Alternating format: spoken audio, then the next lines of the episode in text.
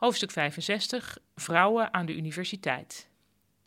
In 2019 werd ontdekt dat de medische faculteit van een prestigieuze Japanse universiteit had gesjoemeld met de examencijfers.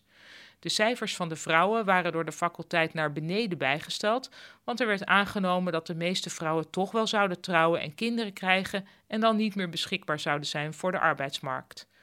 De vrouwen in kwestie waren hier natuurlijk heel boos over. Los hiervan is het in Japan nog steeds zo dat een derde van de vrouwen inderdaad ophoudt met werken na het huwelijk. Het lijkt mij dat de keuze om te blijven werken makkelijker zal zijn als je examencijfers niet naar beneden bijgesteld worden.